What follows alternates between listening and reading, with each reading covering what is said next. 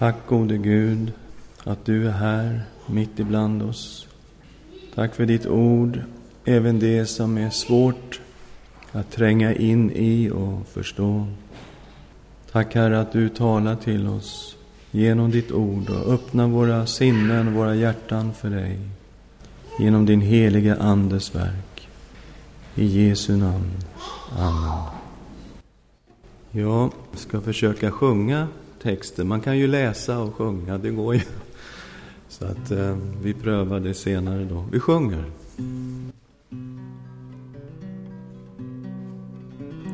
Saliga är de som är fattiga i anden.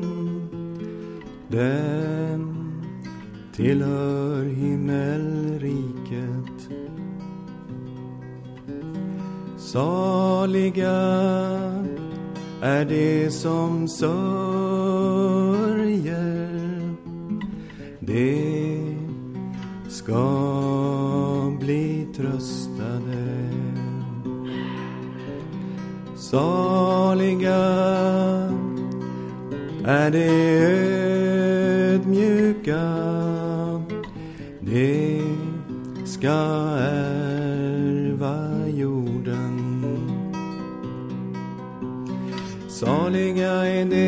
de som hungrar, törstar efter rättfärdighet.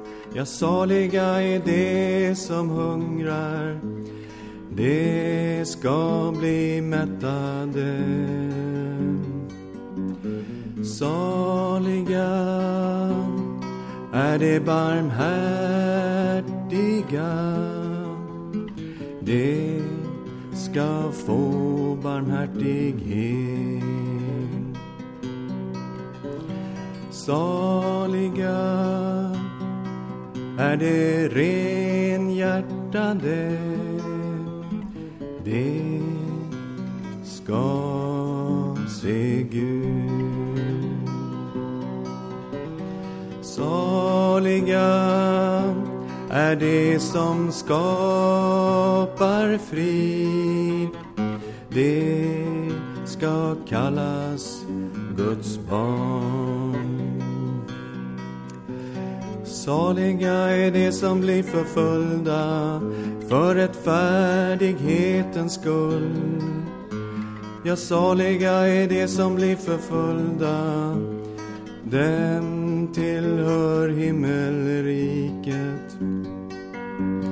Saliga är de som är fattiga i anden.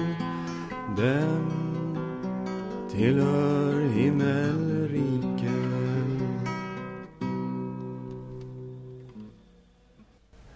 Jag kunde inte låta bli att tänka på Bernt Olof när jag sjöng det här. För att det var så mycket av detta som präglade hans person och hans liv. Man ser karaktärsdragen på en som tillhör himmelriket i saligprisningarna.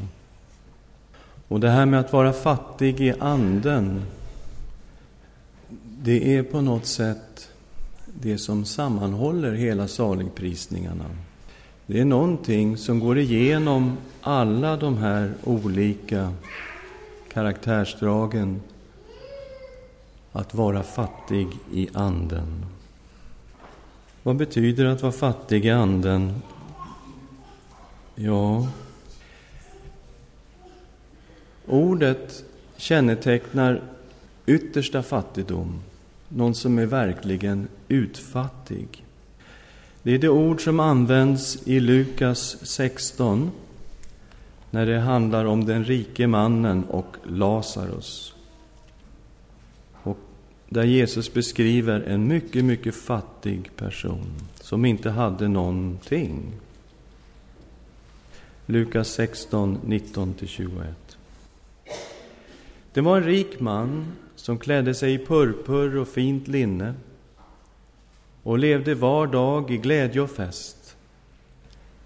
Men vid hans port låg en fattig man som hette Lazarus, full av sår han längtade efter att få äta sig mätt på det som föll från den rike mannens bord. Ja, hundarna kom och slickade hans sår. Och det är klart att en sån här beskrivning av fattig betyder en som inte har någonting. En som är utfattig. Och då infaller sig ju frågan hur kan en som är utfattig i anden vara salig? Ja, det måste vara någonting väldigt bra i alla fall att vara utfattig i sin ande. Därför att då tillhör man himmelriket. Och att tillhöra himmelriket och Guds rike, det är det som kännetecknar en kristen, en som följer Jesus Kristus. Man kan inte se Guds rike, man kan inte komma in i Guds rike om man inte blir född på nytt, sa Jesus. Så det är väldigt grundläggande att vara helt utfattig i sin ande. Men hur kan en sån människa vara lycklig? Hur kan man kalla en sån människa välsignad? Du är välsignad för du är fullständigt utfattig i din ande. Det låter som en verklig motsägelse. Och det är ju någonting av detta att mina källor har jag inte i mig själv, utan de har jag i Gud. Att inte vara något i sig själv, utan ha allt i Gud. Den människan är utfattig i anden, men har en märklig rikedom i relationen med Gud. Det finns olika exempel i skriften på att vara fattig i anden. Att våga se sanningen om sig själv. Det här med präktighet är någonting som lätt kan smyga sig in ibland oss kristna där vi tycker att vi är väldigt bra. Och en som inte är fattig i anden, det är just en som har väldigt höga tankar om sig själv. Och Jesus berättade om en farisé och en publikan som kom till templet för att be. Farisén, han var inte fattig i anden. Men man frågade människor ute i samhället vilka är de finaste, bästa ni känner till? De som verkligen lever rätt och försöker följa Gud. Då skulle man svara, ja det är fariseerna. Det är jättebra människor. De har vigt sina liv åt att följa lagen och lyda Gud och göra det som är rätt. Det var liksom högsta då, va? att vara farisé.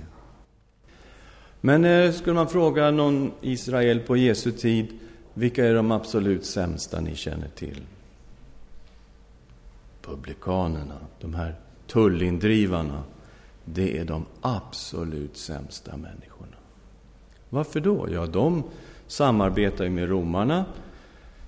De eh, tar tull för våra varor när vi kommer in till städerna, men inte så att de tar rätt tull, utan de tar alltid för hög tull och så stoppar de pengar i sin egen ficka och så gör de sig rika på vår bekostnad. De är verkligen korrumperade. Mycket dåliga människor. Så Jesus tar exemplet av en som var bäst, så att säga, och en som var sämst. Mm. Och ska vi se vilken som var fattig i anden här. För några som var säkra på att de själva var rättfärdiga och som föraktade andra berättade Jesus också denna liknelse.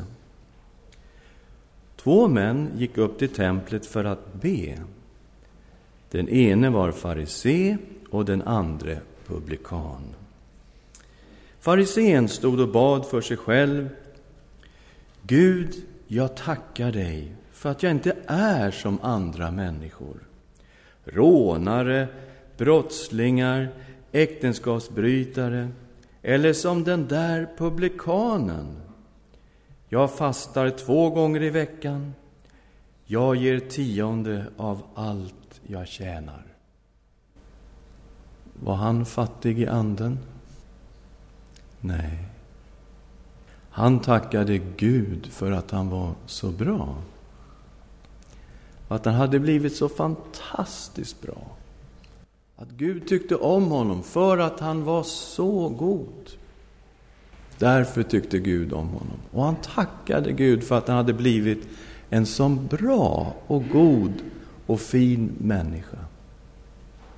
Publikanen stod långt borta och vågade inte ens lyfta blicken mot himlen utan slog sig för bröstet och bad Gud, var nådig mot mig, syndare. Jag säger er, han gick hem rättfärdig, inte den andre. Ty var och en som upphöjer sig ska bli förödmjukad, men den som ödmjukar sig ska bli upphöjd. Han var fattig i anden. Han såg sanningen om sig själv. Jag är människa med total brist. Jag har ingenting att berömma mig för inför Gud. Inför Gud är jag en syndare. Och han bara bad och ropade Gud var nådig mot mig, syndare. Han blev förlåten och han gick hem rättfärdig, förlåten av Gud. Men inte den andre. Och det här lär oss ju faran i att vara präktiga. Det finns en stor fara i att inte vara fattig i anden. För om vi är riktigt ärliga så gör vi också synd. Jag skulle vilja utmana alla här och säga, vem av oss som är här idag gör ingen synd? Mm. Så att våga se sanningen om sig själv och vara öppen inför Gud med den sanningen, bekänna den och leva av Guds nåd. Det är en kristen. En som är fattig i anden. Och på något sätt att följa Jesus innebär att man medvetet faktiskt ser till att man är fattig i anden. Det ligger i själva lärjungaskapets natur att med ett medvetet val försaka sig själv. I Matteus 16 säger Jesus så här till sina lärjungar. Jesus sa till sina lärjungar Om någon vill följa mig ska han förneka sig själv, ta sitt kors på sig och följa mig. Den som vill bevara sitt liv ska mista det. Men den som mister sitt liv för min skull, han ska vinna det. Så det är inte bara att man blir en kristen genom att man är fattig i anden och bekänner sin brist, utan det här är själva lärjungaskapets grundprincip för alla de som vill följa Jesus. Om det finns någon människa som vill följa Jesus. Då krävs det ett sorts beslut från mig att jag ska förneka mig själv, ta mitt kors på mig och följa Jesus. Om jag vill bevara mitt liv, ja, då ska jag mista det. Men om jag medvetet säger okej, okay, jag försakar mitt liv. Inte mina ambitioner, jag vill ha Guds ambitioner. Inte min agenda, jag vill ha Guds agenda. Jag vill vara en efterföljare till Jesus Kristus. Kosta vad det kosta vill. Okej, okay, jag blir fattig i anden. Men jag ska ha mina källor i Gud. Jag ska ha min rikedom i Gud. Han ska vara mitt liv. Och Jesus säger, den som tänker så, den som mist sitt liv för min skull, han ska vinna det. Så vi talar om något som är en grundhållning för en kristen. Att inte ha källorna i sig själv, utan i Gud. Att leva med brist i sig själv, försaka sig själv. Vart går vi då med vår törst? Mm. Den som är fattig i anden är törstig, känner brist, känner svaghet, känner sin ofullkomlighet. Och det kan vara en törstig människa. Men vart går vi med vår törst? Om någon törstar, så kom till mig och drick. Den som tror på mig, ur hans innersta ska strömmar av levande vatten flyta fram, som skriften säger. Detta sa han om Anden, som de skulle få som trodde på honom. Kan vi säga ja och amen till det här? Att inte vara något i sig själv, utan ha allt i Gud. Att jag vågar se sanningen om mig själv. Jag är ju inte präktig. Jag är ju inte så bra. Jag har ju faktiskt synd som jag kämpar med. Bejaka det inte. Jag säger inte att synden är god, tvärtom. Jag säger att den är dålig, den är ond. Men jag är inte fullkomlig. Så jag måste leva av nåden hela tiden och se bristen i mig själv. Och att medvetet välja det här, inte jag, men Kristus. Förneka mig själv, försaka mig själv, ta korset på mig för att följa Jesus. Och i den här törstiga situationen som ju förstås uppstår här, gå till Jesus och säga Jesus, jag är törstig. Ge mig att dricka. Ge mig helig Ande. Jag behöver dig. Du är mitt liv. Du är min rikedom. Du är min visdom. Du är min kraft. Du är allt jag har, Jesus. Fyll mig med helig Ande. Att gå in i den här positionen och leva där. Saliga är de som är fattiga i anden. Dem tillhör himmelriket. Ska vi be tillsammans. Herre, vi tackar dig att sanningen om oss själva behöver vi inte fly undan inför ditt ansikte. Utan vi får vara öppna och ärliga och leva i en bekännelse av vår svaghet och tyvärr också vår synd. Tack Herre att vi får leva, veta att vi inte är fullkomliga i oss själva. Men att din nåd täcker allt sammans. Din nåd räcker upp till himmelen. Din förlåtelse är total. Vi får leva i nåden och i förlåtelsen och veta att ditt blod, Herre Jesus, renar oss ifrån all synd. Herre, vi är behövande människor. Vi är törstande människor. Men Jesus, vi vill komma till dig med vår törst. ge oss att dricka av helig Ande.